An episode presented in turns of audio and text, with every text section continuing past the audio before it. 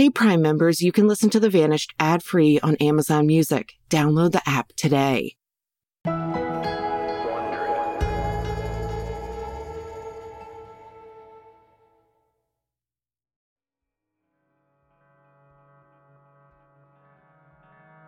I got dragged into the county sheriff's office. They brought this this profile thing in, and they started questioning me, and they as much as accused me. My impression is that uh, Billy was, but I can't prove it. I don't really know for sure, but he was, I think, involved with O'Hearn's union problems.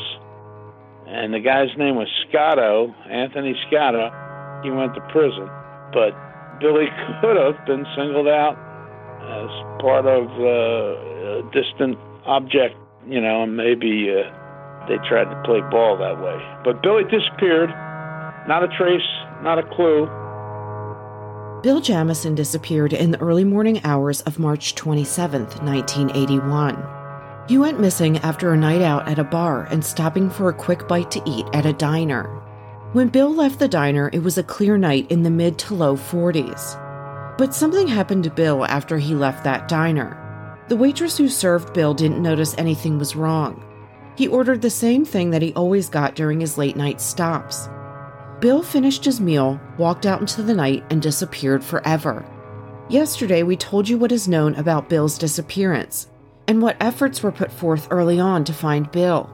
Bill's family didn't feel like they were getting enough help from law enforcement, so they started their own search, sometimes using unconventional methods like psychics. They met with law enforcement, begging them to do more. Over the years, family members sent letters to just about anyone they thought might listen or have resources that could aid in their search efforts. 41 years later, Bill's disappearance remains just as much of a mystery as it was in 1981. Today, we're going to take a look at some things that were happening at Bill's work during the lead up to his disappearance, because there was a lot going on, and his family has always wondered if that could have something to do with what happened to Bill. I'm Marissa, and from Wondery, this is episode 345 of The Vanished, part two of Bill Jamison's story.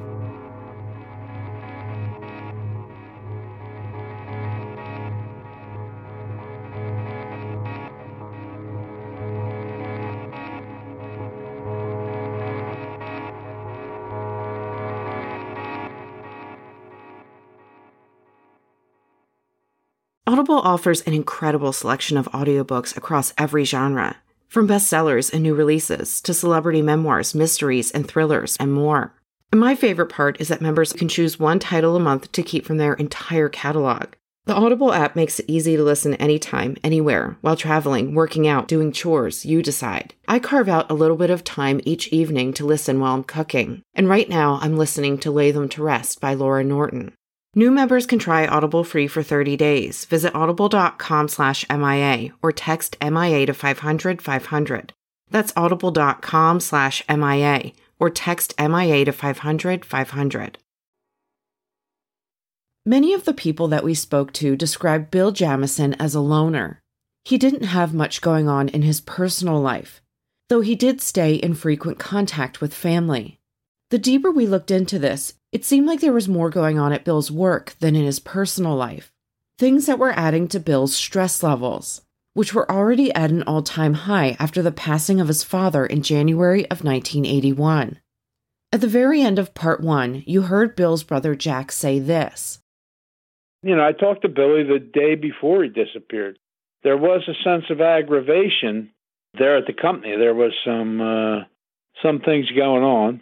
There was somebody going to visit him I can't remember his name either. I think he had met him in the past, but Billy wasn't uh, looking forward or uh, was pissed off that this guy was coming, and it, it aggravated him. But he he had things to do at his own house down the shore before my mother got back from her trip, and uh, he wasn't necessarily going to make it up to my house. I'd previously planned for a duck decoy uh, exposition up that way, and so he was he was agitated. Uh, he, he didn't say he was, but you know, just the way he was. He's normally pretty easy going, at least with me. and I could sense some frustration. So, what kind of pressure was Bill under at work? Who was coming to see him that he was stressed out about? We're going to dig into the situations at Bill's work. There were many things going on around this time, and this part of the story can get a bit complicated. When Bill disappeared in March of 1981, he was working at the Haug Die Casting Company in Kenilworth, New Jersey. This was within walking distance of Bill's apartment. The company was owned by Jack Sullivan.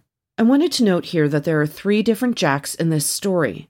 There's Bill's brother, Jack Jamison, Bill's boss, Jack Sullivan, and another Jack who was a coworker. We will discuss him later in this episode. I'm going to use their first and last names to help you keep track of this story. The Jamison family is related to the Sullivan family through marriage. Bill's sister Katie is married to Jack Sullivan's son, James. We spoke to James and he gave us some background information on the Sullivans' businesses and how Bill came to work there. Starting in 1970, my dad owned two businesses. One's a manufacturing company, the other's a sales company. I had an older brother that went to work for the sales company and then switched over to the manufacturing company and moved up to North Jersey. That's my brother Steve. He did that in about 1972. I graduated from college in 1973 and went to work for my dad in the sales agency piece of the business. These two businesses were quite separate. The manufacturing company had its own customers and its own location up in Kenilworth, New Jersey. And I lived down here in the Philadelphia suburbs. I went to work for the sales agency and basically, since I was the only guy there, within a few years, I was able to buy the business from my dad. So, my dad's two businesses took a fork in the road when I got involved in the sales business and in 77 bought it from him. And the manufacturing company went its own way. That's the Haug Die Casting up in Kenilworth, New Jersey they were looking for a plant manager, and Bill Jamison was looking for a job. And one thing led to another, and Bill went to work for the manufacturing company that my dad owned, that my brother was working in, and they also had an accounting guy by the name of Gene McCormick. So it was James's brother, Steve Sullivan, Bill, and another man named Gene who were mostly running the company alongside Jack Sullivan. Then Jack Sullivan left to go work for the Jimmy Carter administration and left them to run the business in his absence. My dad went off to work for Jimmy Carter in Washington, and the three of them were running the manufacturing company. I was not involved in the manufacturing business at all. I talked to my dad all the time, Billy probably went to work for them a year or more before my father went to work for Jimmy Carter, which was January of 76. So Billy must have started with the manufacturing company in 74 or 75. So my dad goes off to Washington, leaving these three guys to run the business. And the way the business was organized, the way the management was organized, Billy was kind of responsible for being the plant manager. My brother Steve was responsible for sales and engineering, and Gene McCormick handled the accounting function. And then my dad goes off to Washington, leaving these three guys to manage the business. And I believe he granted them each 10% of the stock of the company, more or less to assure their loyalty and to ensure them that they were they were going to be responsible for running this business. So what is it about this situation that could have led to some trouble for Bill? James told us what he knows. There were two opportunities for Billy to run afoul of union slash mob activity. A union, I think it was the UAW, organized Haug die casting in the late 70s. If I were to pick a number, I would say 1978, 79, something like that. They came in and they got a union vote, and the workers at Haug voted to go union with, I think it was the UAW, which, of course, was not something that the management group was happy with. But that I don't know whether there was there was enough friction there to speculate very much. James told us that there's a whole other side of this involving a family member of his who was the president of another business. And that business was tied in with the mob. There's a different element. My father's cousin, Walter O'Hearn, the McGrath Corporation, my father's name was John McGrath Sullivan. Okay. And the McGrath is there because his mother was a McGrath. The McGraths had a large stevedoring corporation headquartered in New York. Started in the early teens, maybe the early 20s. Stevedoring are the guys that unload the ships at the docks. So the McGrath Corporation became very successful during World War II with all of the shipping that was going on surrounding the war. And they came out of World War II as the largest stevedoring company, possibly in the country, but certainly on the East Coast. So they, it was a uh, significant company uh, run by the five McGrath brothers. They called them the uncles. And when you're operating on the docks, it's a heavily unionized and heavily mob infiltrated work environment on the docks in New York.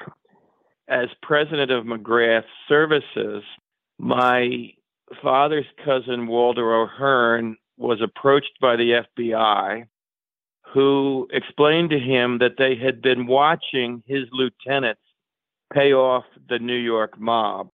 I believe the guy's name was Anthony Scotto who was the head of one of the mob families in New York. And the FBI, having basically surveilled the payments of monies from McGrath Services to the mob slash union representatives, asked him to go to have his vice president go undercover and wear a wire and provide information uh, against Anthony Scotto. And during the time that his lieutenant was, you know, wearing a wire secretly against this mob uh, activity, Walter O'Hearn and his family were kind of the next best thing to in witness protection. They were basically in hiding. You are probably wondering what this all has to do with Bill. Well, it was during this time period when the company that Bill worked for, was considering becoming unionized, and Bill sought out advice from Walter O'Hearn on how to deal with the whole union situation. Oddly enough, during somewhere in this time, and I think in, in relationship to the union organizing that was going on at Bill Jamison's Haug Die Casting, I think Bill was seeking advice from Walter about how to handle the union because the McGrath Services Corporation was dealing with unions all the time. And I have a vague recollection that, that Walter O'Hearn had somebody in his employ that was a union expert that Bill was sort of uh, visiting to get some some guidance and some information on how to handle uh, the union at the manufacturing company. I don't think the two unions are connected in any way. I don't really know.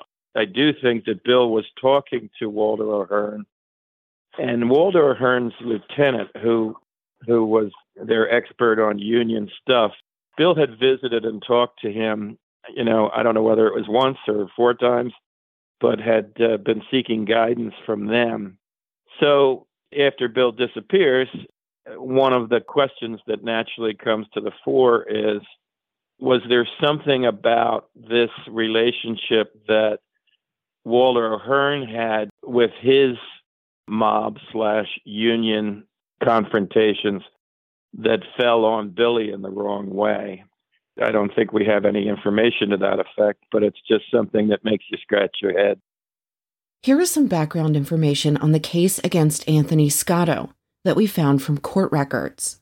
He was the president of the International Longshoremen's Association Local 1814, which was located in Brooklyn. He was also the vice president for legislative affairs for the International Longshoremen's Association nationally. From 1975 to 1979, Scotto received labor payoffs from six waterfront businesses. From Walter O'Hearn's business alone, Scotto was paid $15,000 quarterly plus another $5,000 at Christmas, which added up to $65,000 annually. Today, that would be more than $347,000 each year. And that was from just one of the businesses that he was receiving payments from. In return, Scotto was assisting in reducing fraudulent and exaggerated workers' compensation claims filed by union members. Scotto was convicted in 1980 and sentenced to five years in prison, and was ordered to pay a $75,000 fine. A year later, Bill Jamison disappeared. Could there be a connection?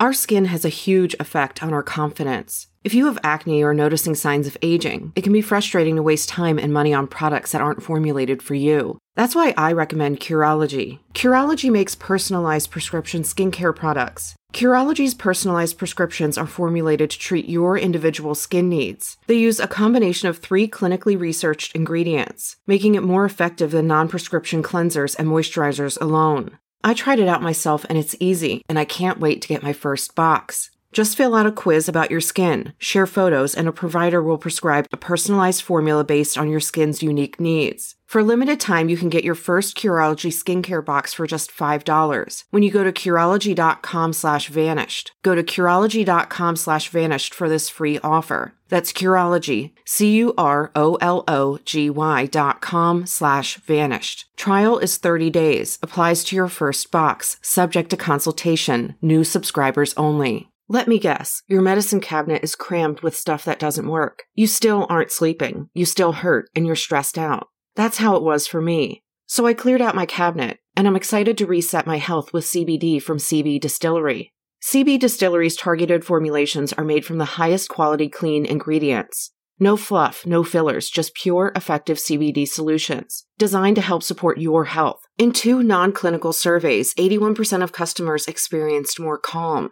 80% said CBD helped with pain after physical activity, and an impressive 90% said they slept better with CBD. If you struggle with a health concern and haven't found relief, make the change to CB Distillery. And with over 2 million customers and a solid 100% money back guarantee, CB Distillery is the source to trust. I have a 20% discount to get you started. Visit cbdistillery.com and use code VANISHED for 20% off. That's cbdistillery.com code VANISHED. cbdistillery.com.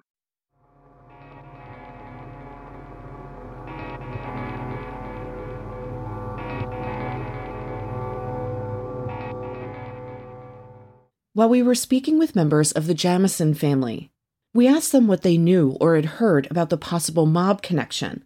This is what Bill's brother Jack told us. Billy, more or less, was the negotiator, and they were trying to bring the union in there. I think Billy's job was to resist it as much as they could. From what I'm led to believe, he was, uh, you know, treated some of the union members, I don't want to say harsh, but, you know, he, he was a tough boss. Uh, we may not have uh, thought it was as much a issue at the immediate time, maybe even within the several months, even when the cops were trying to, you know, question and say, "Well, is there anything there? Uh, any uh, anybody trying to get into the company, the mob or the union?" You know, and we simply said they were trying to organize the union. But after all this time, is there a direct connection? Billy supposedly wore a wire to some meeting. Jack Sullivan, the owner of the company Billy worked for, uh, who at the time Billy disappeared uh, was just getting out of his uh, duties with the Carter administration. He was uh, the head of the railroad administration or something.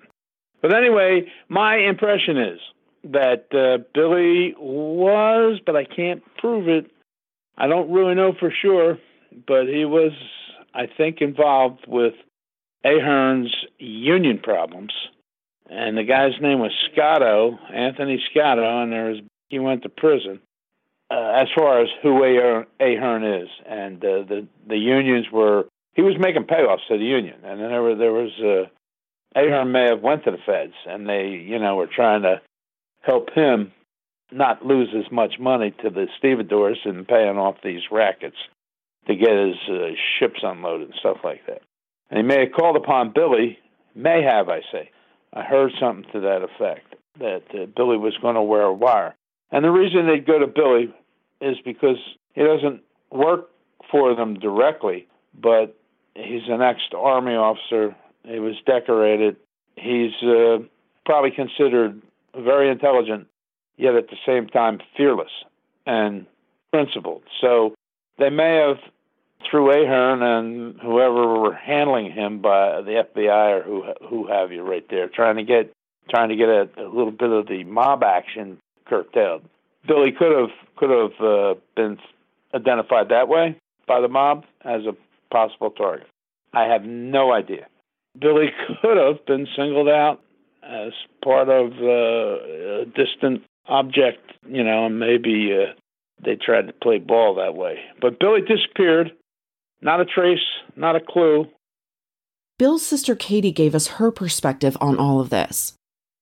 Walter O'Hearn, he no sooner takes that job as president that he's informed by the FBI that they want him to wear a wire to put away um, a guy by the name of Scotto. And his family was in protective custody for a while, and he wore a wire and put this big mafia boss in New York away. I didn't feel like this initially, but as the years have gone by, I have felt that with Billy going up to Walter's office in New York to negotiate the contract that they wanted to craft for the the union workers, that maybe with the cops, their initial attitude, maybe they knew it was a the way it happened. I mean, he's out with some drinking buddy. They go to a he goes to a um, a diner uh, after drinking, has breakfast, gets in the car, and disappears. Maybe they knew, and their attitude was that this is a classic mob hit, if anything. I don't know. Could that be what happened and why the cops took the attitude they did? That they knew right away that this was a mob hit and we were never going to find out what happened to this guy? Now, why this die casting company isn't a big fish? It's one of many little companies in North Jersey. I mean, I don't, I don't know. I, and the only connection that makes me think that now, when I look back and look at, and I try to look for a reason why the police would have the attitude they had toward me, was maybe they knew it was a mob hit and they were trying to save me the aggravation of of what I was going through. And the connection would be that they thought they could effectively they couldn't get to Walter's family, so they got to somebody that they knew was a downline person. It was a sensitive issue at the time when Billy disappeared. I mean, I think my father in law and Walter probably thought, could this be? And maybe they thought, ah, Billy's too distant from the immediate family. I don't know. While this mob angle is certainly interesting and not something that has ever been ruled out, there are other things that were going on at Bill's work too. There was a line worker who had accused Bill of negligent behavior that led to him being poisoned at work. This man was bitter about the situation and disliked Bill. This employee filed a lawsuit against the company, which was later dropped. Private investigators went to this man's home, and they were met by his wife, who was described as aggressive. She yelled out that her husband didn't kill him. We can only assume she was speaking about Bill. When the man was interviewed by a private investigator, he said that he didn't like Bill, but also that he didn't kill him. We found a note in the police records indicating that this man was interviewed in 1990. And during that interview, he offered to take a polygraph or even truth serum to prove his innocence. Jack told us what he knew about this incident. You know, Fletcher, I think, was a veteran, and Billy tried to help him, but the guy got sick or something and ended up in the hospital, and the, the guy come to blame Billy. If Billy didn't uh, get him in his unemployment or benefits compensation. Uh, there might have been something there. I'm not sure. I, I can't remember for sure. But Fletcher, yeah, he was one of those guys, and it, it wasn't me who developed any of that. Uh, we had other investigators. There was also another incident that Jack was aware of when another employee got injured on the job, and Bill's reaction to the event shocked some of his coworkers. There was one guy, and this is all speculation, it's not proof. One guy working on a machine, and he got his hand caught in the machine and lost a finger. Billy got the guy to the hospital, and when he came back, Billy's the one who cleaned up the machine, and he picked up his finger and walked out the back door of the facility and threw the finger, which was totally crushed. There's a pond back there. He threw it into the pond that supposedly could have ruffled some feathers of some of the workers who may have witnessed that. So no names. I don't know who who the worker was. You know, but he was he wasn't well liked by the rank and file because he was a, a kind of a, a tough boss. He ran the show there. Billy tried to make that a profitable business for Jack Sullivan to come home to a nice shop. There are notes about another former employee who was allegedly fired after taking a two hour long lunch break. When they sent this man his W 2 in the mail, he called to complain that he had received the W 2 and that it was in tiny shreds. Bill's secretary said that she had put it in the envelope in one piece. She also said that the man called on three separate occasions, cursing and screaming in a way that she described as off the wall. Bill's secretary also said this man made a threat directed at Bill, saying, I'll get that fat son of a bitch. Jack Sullivan, the owner of the company that Bill worked for, was interviewed by police in 1984, and he hinted at some other issues with the business. This is what the report says. After Jimmy Carter's victory, he was given the post of the director of the railroad and kept communication with the company, primarily through his son, Steve Sullivan, and Gene McCormick.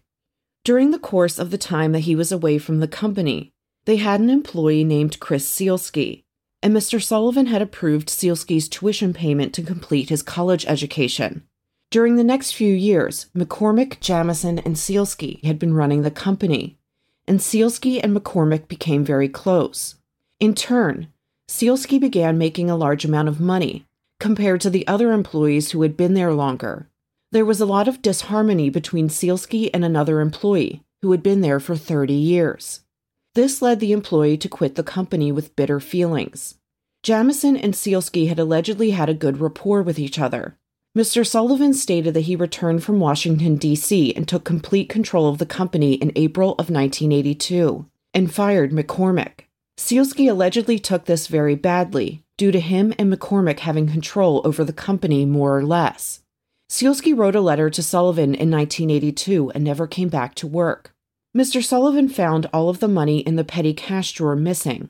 Mr. Sullivan went on to say that he had purchased another company in Maryland and sent Sealski to pick up a piece of machinery. And when he went to the Maryland company a short time later, he found that everything had been cleaned out. Mr. Sullivan stated that he later laid everyone off when he returned to the company, after finding out the company was losing money, a complete reversal of when he was actively running the business. Mr. Sullivan believed that Sealski, along with McCormick and possibly Jamison, were milking the company when Mr. Sullivan was in D.C. That is the end of the report about this interview. But the main takeaway is that Jack Sullivan believed that it was possible that the people he left in charge of the company while he was gone may have been skimming from the company. Katie read this interview that her father in law had with the police, and she has some issues with what was said. To her knowledge, it was Steve Sullivan, Gene McCormick, and her brother Bill who were essentially running the business. But in this interview, Mr. Sullivan left his son almost completely out of the narrative. Was Jack Sullivan trying to shield his own son by leaving him out of the story? Here's Katie again. When I read the interview that my father in law had with the police, my brother Billy worked with Gene McCormick and Steve Sullivan and the three of them were managing the company. Those three guys thought that they were going to buy Jack out and run the company. Well, that didn't happen. Jack Jack came back from Washington and fully expected to be running his own company. Well, in the interview that Jack gave to the police, he never mentioned Steve as being somebody who's managing the company. He talks about Gene McCormick and my brother Billy and this guy, Chris. It was very strange to both my husband and myself when we read that report, thinking about, well, why wouldn't Jack mention Steve? So that gets me back to I wonder if the union wasn't sending a message to Walter O'Hearn, who was Jack's cousin, that they can get to him if they want. And that's how Billy's disappearance is that because Jack not mentioning Steve in that tells me or makes me think that maybe Jack was trying to protect Steve. Now, Jack is deceased. The former employee that Jack Sullivan had told the police about, Chris Sealski, he was interviewed by the police as well. This is what the report says. Mr. Sealski related the following about William Jamison. Bill began to drink heavily after the death of his father, and at times came into work either late or with a bad hangover, or the smell of alcohol still on his breath. Prior to his father's death, he only drank Coca Cola to his knowledge, and that is what Bill related to him. He had a very moody attitude at times, and he would not use much diplomacy when dealing with trivial matters. He told of one time when Jamison began to yell at some female employees because they weren't doing something the way he wanted it done. He said that he never showed anything to him that would cause you to believe that something was bothering him until his father passed away.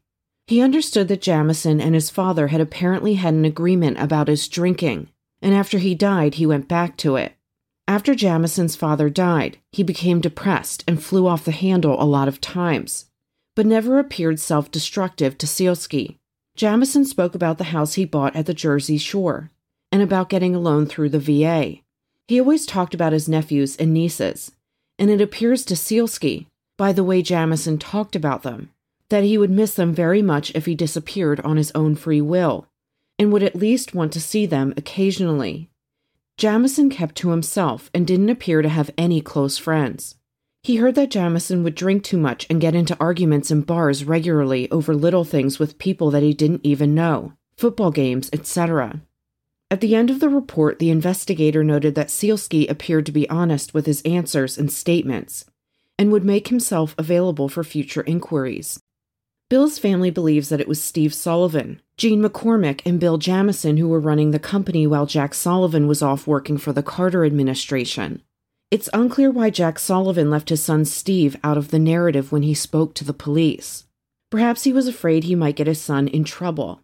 From what we can gather from interviews and records, there was apparently no growth in the business while Jack Sullivan was gone, and he was unhappy about this. There was some uncertainty about what might happen when he came back to town. Jimmy Carter's presidency ended in January of 1981, just two months before Bill disappeared, so the situation seemed to be coming to a head. Jack Sullivan felt that one or more individuals had been milking the business while he was away. Jack Sullivan later fired the remaining members of the management team after Bill disappeared. Reading through the records, it appears that some people were suspicious of Steve Sullivan, that maybe he knew more about what was going on with the company at that time that could have put Bill in danger. Bill's brother Jack gave us some information about Steve. The company where Billy uh, left from and was working for a year or so. Him and Steve were pretty good buddies, I would say. And Steve and Billy would come out to my house on Long Island. We'd shoot darts and drink scotch and some beers and gamble a little bit. I mean, I had nothing against him, and I didn't. I didn't mind his personality, but I will. I will admit to you, he can. He can uh, seem a little bit uh, strange at times. Billy, to my knowledge, like Steve, uh, may have felt sorry for Steve because he was the older brother, but I think the younger brother, Jimmy Sullivan, uh, was a little bit more favored uh, by the father. But Billy, he thought Steve was uh, rather upright. By that I mean, uh, you know, straightforward and uh, an honest guy. I think uh, he might have been reluctant to divulge everything that was taking place there, because as I was saying, he, the father was coming back from Washington and coming to take over the business or to get back in the business. and I think Steve and uh, I think it might have been Gene McCormick. I don't know the name for sure, uh, who was the treasurer or something like that, and Billy. They gave himself uh, some type of uh, bonus and uh, uh, bought some shares of the company or something like that. And I think I think Steve was too happy that the uh, the parade was going to end and his father was coming home. The parade meaning that they were, you know, trying to work the business a little bit better. I don't think the dad was real happy when he got there.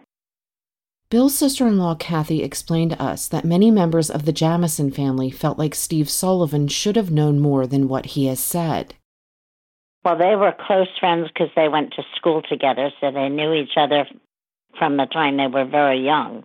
And my impression from everything that Billy ever said to me, he liked Steve very much. He had a lot of respect for him, thought he was a very bright guy. We thought he was close to Billy and he should have known more and didn't seem to know much. I think it caused some awkward instances in the very beginning because of the relationship and the feelings of certain people. We also spoke to Steve Sullivan, and he told us about his relationship with Bill. My younger brother is married to Katie. Billy and I uh, were in the same class in grade school from second grade through eighth grade. I'm thinking we went to different high schools, and he went to Temple, I went to Tulane, so we were pretty far apart in the college years. But then um, I was working at a family foundry. Billy came to work with us. I can't remember exactly when he started, but uh, he disappeared, I'm going to say something like March of 1981. That would say that we probably worked together for uh, probably seven, eight, nine years. And it was a small business, so we were together from seven in the morning until eight o'clock at night, five nights, or five days a week, sometimes six. I think he had a degree in accounting. He would mainly uh, worked up front in the office, and I I worked in the factory uh, for the most part. I mean, I had an office up there, but most of my time was spent on the shop floor. Most of his time was spent at his desk, even though he spent some time on the shop floor too. But we were together uh, for many years, including af- after work. We'd have uh, meetings at the local local bar. I was married; he was single. My wife usually got home from work around eight thirty or nine o'clock, so I would head home to meet her, and he would be off doing whatever he would do after that. Steve mentioned something to us that we had heard from a lot of people. Steve would often get drinks with Bill after work, and he said that Bill enjoyed debating others. I was literally with him all the time for like seven or eight years. I mean, my my wife used to catch the seven o'clock train and come back at nine o'clock at night and work all day Saturday and uh, till noon on Sunday, and then we she'd take, stop, stop and we go play tennis, and that's uh, so I had a lot of time on my hands while she was working, and most of that time was spent with Billy.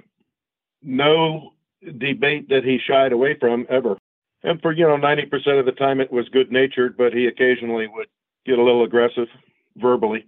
I, I don't think he ever got angry, but he also he would debate either side of any question. You know, he, he liked that verbal conflict. He didn't lack any confidence any confidence in his intelligence. He was very intelligent. He was pretty funny too. Steve told us what he remembers about Bill's disappearance. He just didn't come to work one day. Then two days, then three days. You know, we started ask, asking around.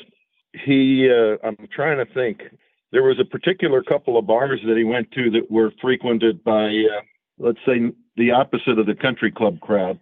Some pretty rough characters by reputation. Nobody had seen him. The local cops hadn't seen him. The you know the regular crowd at the bars that we would go to hadn't seen him. So he hadn't been in any of those places. A couple of the guys that work for us had heard through some of the places that you know he might have been at one place or the other. I can't even remember the name of them, but not places that I would particularly go to. Literally, nobody had a clue as to where he might be. I don't have any specific memory about it, but I'm certain they must have talked to me at least or stopped by the plant. One of our engineers had a younger brother that was uh, in local law enforcement, so he would come around the plant all the time. I don't know that he was particularly involved in looking for Billy, but we talked, you know, I certainly talked to him about, hey, you know, where could he possibly have gone? And I don't obviously think about Billy much anymore, but back in those days, it was just astounding that there was just not a clue. You know, just like, you know, now you see him, now you don't. I'm guessing he was in a bar late at night, got into an argument with the wrong guy. That's the only thing that makes any sense to me. I guess his car did disappear. I can't remember. Steve had a thought about how someone could make a car disappear easily, an experience he had himself. I did, in one instance, sell a car for cash, and uh, the car buyer came into my kitchen, opened up his briefcase, took the 45 off the cash, and then peeled out $11,000 worth of cash, gave it to me, and took the car keys. And I said, Where are you going to go with the car? He said, This car will be in Brazil by tomorrow. That was pretty interesting. It was uh, not exactly how I expected to sell my car. I, I think I recall him saying he was going to drive it straight to uh, Port of Newark. This guy said he he bought like a car a day doing this. I mean, that was wild. The guy had a briefcase full of, full of cash, all hundreds. I'm like, how many hundreds can you fit in a briefcase? Steve didn't seem to remember much more from the time period that Bill disappeared that could be relevant to the case. In the records, we found a report that was written by a private investigator who interviewed Steve in June of 1981, when his memory would have still been fresh. He said that he knew Bill since second grade. The PI asked Steve if he noticed any changes in Bill recently, and he said, I never really knew him well. He went on to say that he had only seen him at weddings and family affairs, until he came to work alongside him in 1975. Steve said they would go out drinking every night after work, and sometimes Bill would get uneasy about the bar they were at and would say, Let's get out of here. Bill often spoke of taking his accrued vacation time and going to California for 12 weeks. He had not taken a vacation in four years. Steve said he talked about going away every night. The report says a normal conversation would be I'm thinking about quitting, of going to California or Florida or Maine. Do anything, open a snow cone stand on the boardwalk.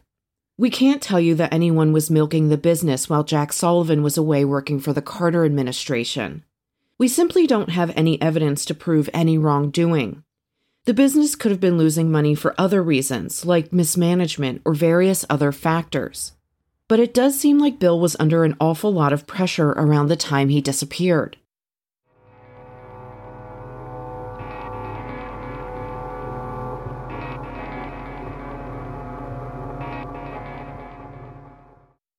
When you love someone, you protect them in the best ways you can. That's why I recommend SimpliSafe Home Security. It's an advanced system that protects every inch of your home and backed by 24 7 professional monitoring for fast emergency response for less than a dollar a day. I found their products so easy to install, and their app gives me peace of mind that I can see what's going on at my home wherever I'm at. SimpliSafe is trusted by the experts. It was named Best Home Security Systems of 2024 by US News and World Report. SimpliSafe offers everything you need for whole home protection HD cameras for indoors and outdoors, advanced motion sensors and entry sensors to protect doors, windows, and rooms, and a collection of hazard sensors to detect fire, flooding, and more. Plus, with a 60 day risk free trial, if you don't love your system, return it for a full refund. SimpliSafe even covers return shipping. Order now to get 20% off any new SimpliSafe system with Fast Protect monitoring.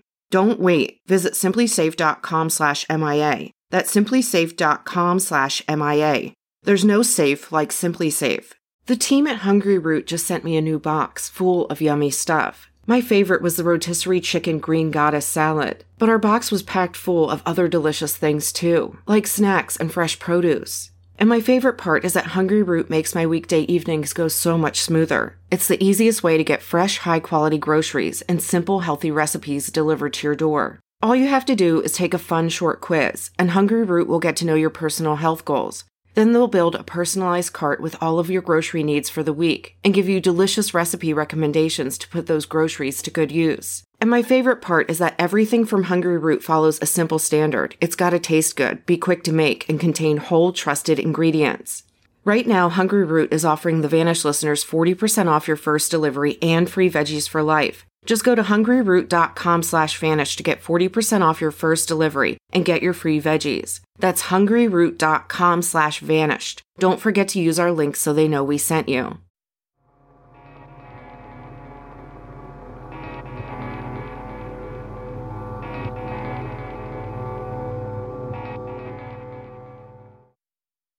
This leads us to the third Jack in this story.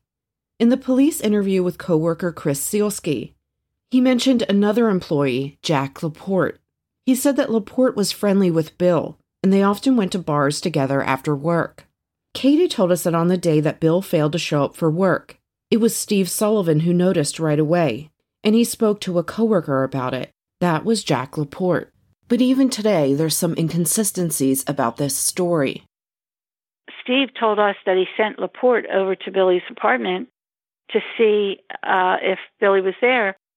And Jack Laporte said, absolutely not. He said, I drove past Billy's apartment and I would know whether I beat him to work, whether his car was in the parking lot or not. The day that Billy didn't show up for work, his car wasn't there. So I thought, oh, he beat me again. And then when he never showed up, I he said I was never sent back to that apartment to look for Billy. And Steve was the first one to go into his apartment. Investigators tracked down Jack Laporte and questioned him. The report from 1984 says the following Laporte described Jamison as a loner who became very irate at others quickly. He drank a great deal after his father had died. He would get into heavy arguments with people in bars just for the sake of arguing. He was a very intelligent person and could start a new life doing any job. He never appeared self destructive. He had seen him on many occasions become very angry with employees over little things. He was a very rough person to work for. The day that Bill disappeared, Jack Laporte was sent out by his boss to look for Bill. He was given petty cash. This happened for several days. Laporte remembers Bill mentioning his father a lot, and after his father died, he drank more and started smoking again. He used to frequent many bars in the area, but Laporte didn't see him the night he was last seen. Laporte had known Bill for three to four years prior to coming to work at Haug. In recent months, Katie began looking for Jack Laporte to see if he had any information that could help find Bill. I've been unlucky calling all the Laportes Jack Laporte name in New Jersey, but I did talk to him on Sunday. I found him. There was no way for me to f- reach him through the phone book uh, that I could look up on the computer, so I paid for a background search and we had a lengthy conversation. He described Billy very much when he started drinking. Billy liked to, it, it would appear to some people that he would aggressively want to argue, but he was more or less a debater. And that's exactly how Jack described him. As somebody, and Jack would say to him, Hey, this is not the place for us to be in a conversation with anybody. Everybody's drinking here, Billy. They want to have a good time, they want to forget their troubles. He said Billy was respected, and the Chris Sielski guy that everybody in my family was suspicious of, including Richard Walters. Jack Laporte claims Billy and he claims that Chris Sielski was a strange guy, but he claims that Billy and Chris had respectful relationships with each other's jobs as far as that goes. And claims not to have known Steve very well because Steve was in the uh, in the offices and in in charge of sales. And he told me that I could call him at any time, talk to him about anything. I asked him if he knew what happened to Billy, and he said no. And he said, At first, I found Billy to be depressed about your father's death, and that I thought that he just took off, that, you know, he just needed a break from everything. But then when I realized that the car was missing with him, I, it's just not a normal disappearance. That was that statement. He also, he didn't know of Billy's sexual life at all. Uh, the Chez Lounge was a place that was one of the last bars that we knew of in Linden that Billy went to, and Jack Laporte had never been to that place with Billy, according to him on Sunday. But he also told me that he was brought to the sheriff's office three different times, and he was pressured into trying to tell them what happened to Billy. And he said, I had no knowledge of it. And he said, I felt like he was, they were being pressured by someone to get some information, but he said, I really don't have any information to give you. We wanted to talk to Jack Laporte as well, and it took us a while to make the connection. But we finally got to speak with him shortly before this series went into production.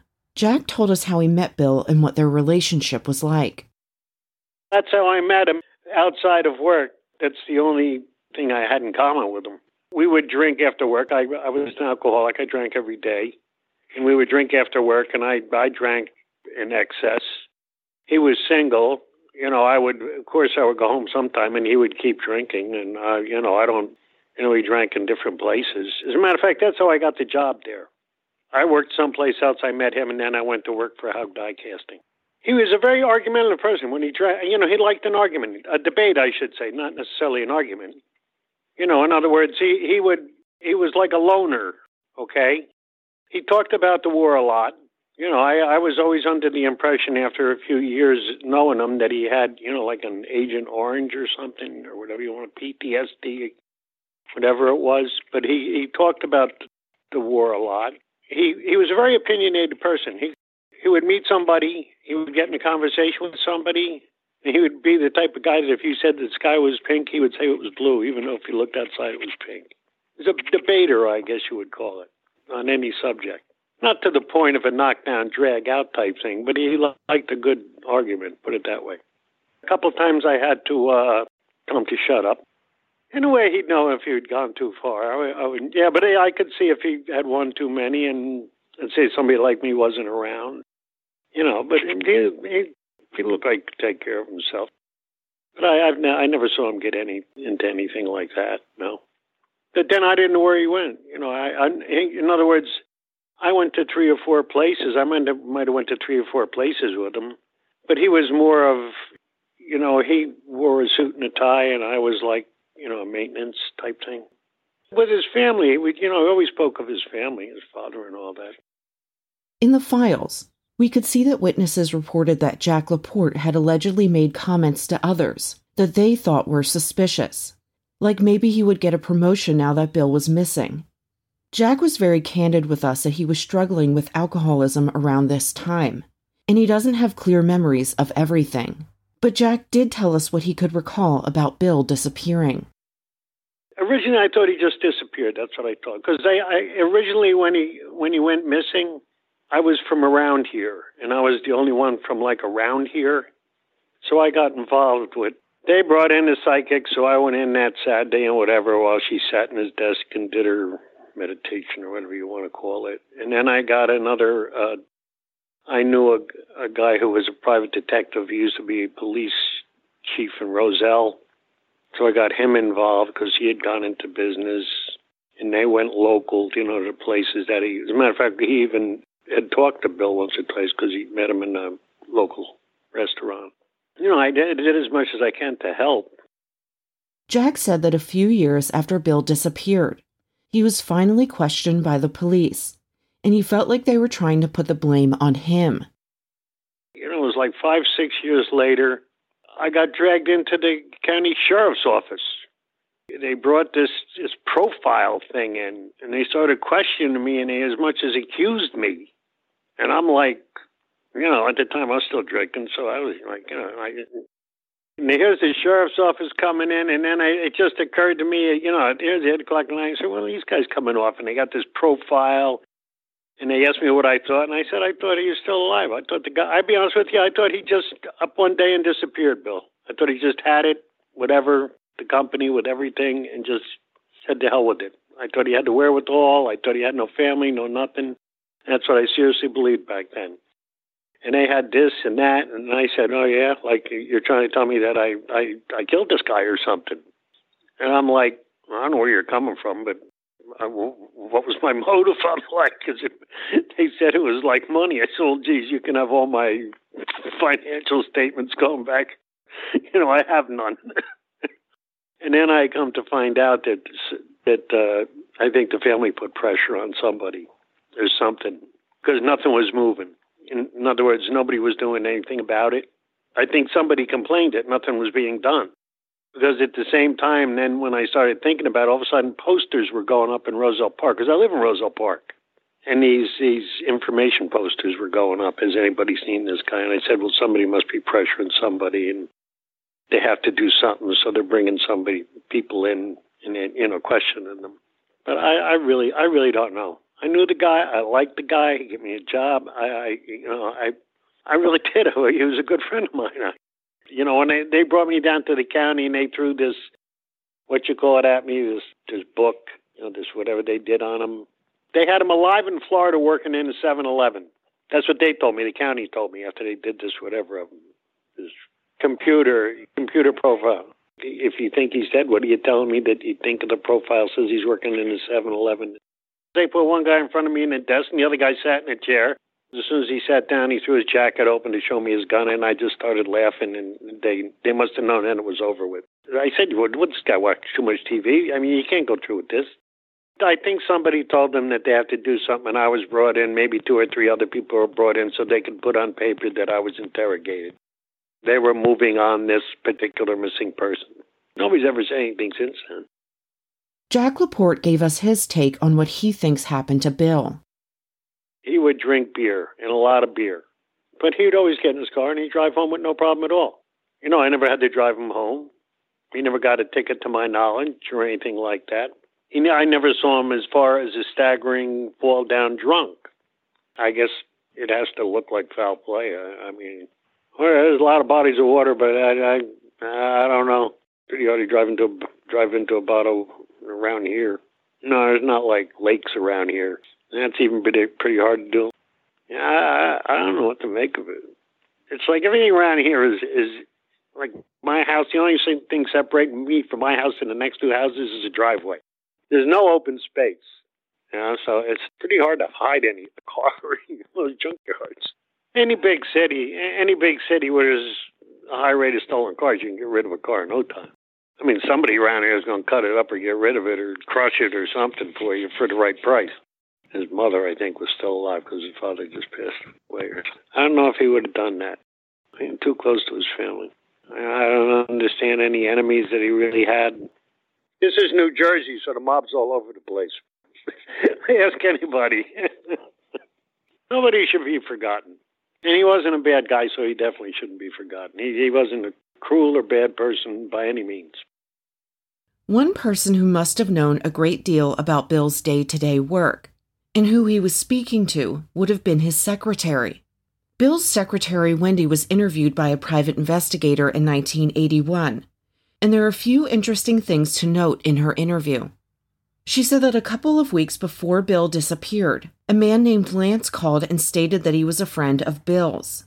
Bill was out to lunch when Lance called, so they didn't speak at the time. The next day, Lance appeared at the door.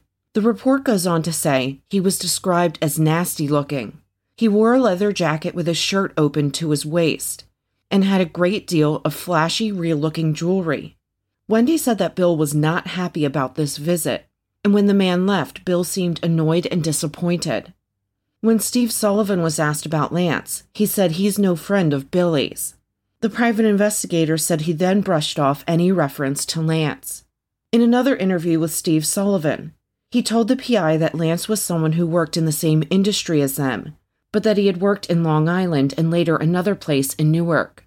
We don't know much about this Lance person, but at the beginning of this episode, you heard a clip of Bill's brother Jack talking about how Bill spoke to him the night before he disappeared and expressed frustration about an upcoming visit with someone. Jack Jamison believes that person was Lance. Lance is the guy, I believe, who was showing up to meet Billy either the next day or later that day that kind of, Billy kind of had some angst about. One last thing about Lance that we noticed in the file was that a neighbor reported that an unidentified male was banging on Bill's door one night for 45 minutes. The neighbor knew that Bill was inside, but he never answered the door. Bill's secretary believed the timing of that lined up with when Lance was looking for Bill. When the neighbor was questioned again, she said her husband didn't want them involved, that it was nighttime when this occurred and she didn't see the man. We can't say for sure that this man knocking at Bill's door was Lance. But it does make you wonder who was knocking at Bill's door for 45 minutes right before he went missing. Bill's brother Jim knows that his brother was under an immense amount of pressure around this time. Their father had just died in January, and now all of these troubles at work. Jim wonders about how this may have all contributed to his disappearance. I know Billy was, I think, probably depressed, and I'm sure he was depressed. You know, in his in his life, you know, up there in North Jersey. There was some stuff going on in the company, and there was something fishy there. He was in a funk because of the pressure of the business that he was in. Because Jack Sullivan, my brother in law's father, was a driven man, you know, Naval Academy and all that jazz, and uh, ran Jimmy Carter's Pennsylvania campaign uh, with the reward of we're going to get you some kind of position. So then he has to leave his business, his his nice little cute business that he's got going up there, making these uh, tools. You know, it's 100 employees, and they're non-union. So here comes this angle. They did try to unionize, so he's under pressure. As I'm sure you can imagine, due to the fact that Bill worked for a company that was owned by a family that was related to the Jamisons through marriage, with Katie being married to James Sullivan. This was a touchy subject at times. Jack Jamison told us that his family never wanted to accuse anyone of anything, but the subject was unavoidable because there was so much going on with Bill's work. Jimmy Sullivan was very forthright about Steve, about his dad, about Billy's role. Uh, they, they treated Billy's, they gave my mom money as part of a salary or a bonus that Billy would have earned, you know, made some financial uh, gesture. But that was through Jimmy's and Katie. Katie's, you know, married into that family. So uh, I thought Jimmy was good, but Steve being a, a part of the family, and yeah, there was a sensitivity, but not not of Jimmy. I, I don't think any one of my brothers or sisters uh, felt that Jimmy or had held any or hid anything uh, about his family. I think he was very forthright. With the various potentially shady things going on with Bill's work, his family has even wondered if he could be in witness protection. But one of Bill's siblings did the best they could to check into that. A marshal, a U.S. marshal, and I don't know the circumstances. I don't know which brother or sister it was that had the contact that called upon this individual, and he did some research, assuring us could find out if Billy was in that program. He, well, he kind of came back and told whoever it was in my family that his information leads him to believe Billy is not in the program. There seems to be many possibilities related to Bill's work that could have left someone with a motive to make him disappear. From the people who worked under Bill and described him as a difficult person to work for and seemed disgruntled, all the way up to the mob. But we're still left with nothing concrete. Part of the problem is that many of the people you heard about in this story were never interviewed by law enforcement at all. And the ones that were, most weren't spoken to until years later, when their memories had already faded. Many of the interviews that we do have to go off of were conducted by private investigators hired by the family. It seems like much of the investigating has been left up to the family to do on their own, or it wouldn't have happened at all. Next week, we're going to close out this series by going over all of the different theories and also discuss some other important aspects of this case, like Bill's mental health, and go over the report that forensic psychologist Richard Walter prepared about this case. You won't want to miss it. If you have any information about the disappearance of Bill Jamison, please contact the Roselle Park Police Department at 908 245 2300 or the New Jersey State Police Missing Persons Unit at 609 882 2000. At first, when Bill disappeared, you know, I gave zero credence to the thought that he might have done it voluntarily. I don't think he would have ever done that. I assumed he came he came into foul play And being being that he was at a bar, you know, in the early morning hours in a neighborhood that you wouldn't want to have your children there, uh, I assumed that he just ran into the wrong couple of guys on the wrong night. But then when they can disappear the car, that's a whole new level. You kind of left to speculate that it was more than just a bar brawl, right? I immediately thought that he had run into foul play. I don't know why, but some of the pol- the police tried to pretend that he just took off. And to me, in my mind, there was no chance of that. He, he would never do. You know, this is a very close family. He had no reason to do that. He would never do that to his mother or his family members. I, I just discounted that immediately. So I thought he, from the very, very beginning, that he had run into foul play. But having gone that far, we never had any, we had ne- never had any clue as to where to look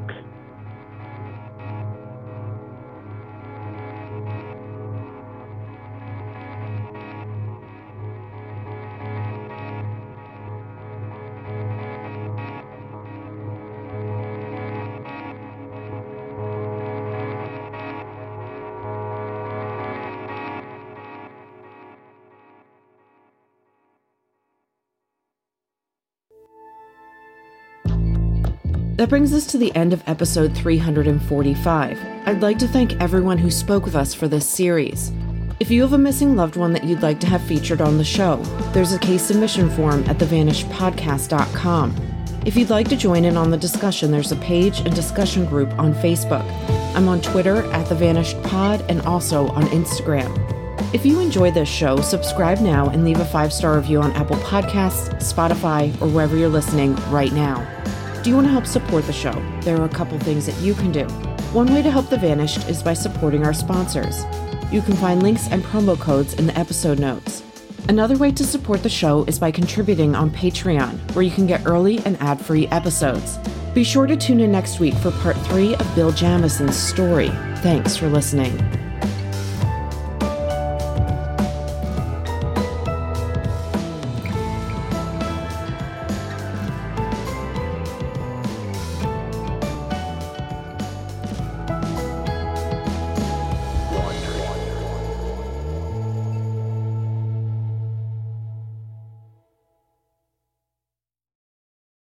It's all a lighthearted nightmare on our podcast, Morbid. We're your hosts. I'm Alaina Urquhart. And I'm Ash Kelly. And our show is part true crime, part spooky, and part comedy. The stories we cover are well researched. He claimed and confessed to officially killing up to 28 people. With a touch of humor. I'd just like Sure. to go ahead and say that if there's no band called Malevolent Deity, That is pretty great. A dash of sarcasm and just garnished a bit with a little bit of cursing. This motherfucker lied. like a liar. Like a liar. And if you're a weirdo like us and love to cozy up to a creepy tale of the paranormal, Or you love to hop in the Wayback Machine and dissect the details of some of history's most notorious crimes. you should tune in to our podcast, Morbid. Follow Morbid on the Wondery app or wherever you get your podcasts. You can listen to episodes early and ad free by joining Wondery Plus in the Wondery app or on Apple Podcasts. Hey grown-ups, the Cat in the Hat Cast is a new podcast from Wondery, perfect for the whole family. Join the Cat in the Hat and your favorite Dr. Seuss characters as they get whisked away on a new adventure every week. Fish dreams of creating his very own polite and quiet podcast. That is, until he gets a surprise visit to his Fishbowl podcast studio from the Cat in the Hat himself, and it becomes very clear that the cat has other plans for the podcast. And those plans are the opposite of quiet. Sing along to new favorite songs, try your luck at Titanic tongue twisters, have some fun with wondrous wordplay, and most importantly, bring your family along for all of the adventures in the Cat in the Hat cast. Follow the Cat in the Hat cast on the Wondery app or wherever you get your podcasts. You can listen to the Cat in the Hat cast early and ad-free on Wondery Plus. Join Wondery Plus in the Wondery app or on Wondery Kids Plus on Apple Podcasts today.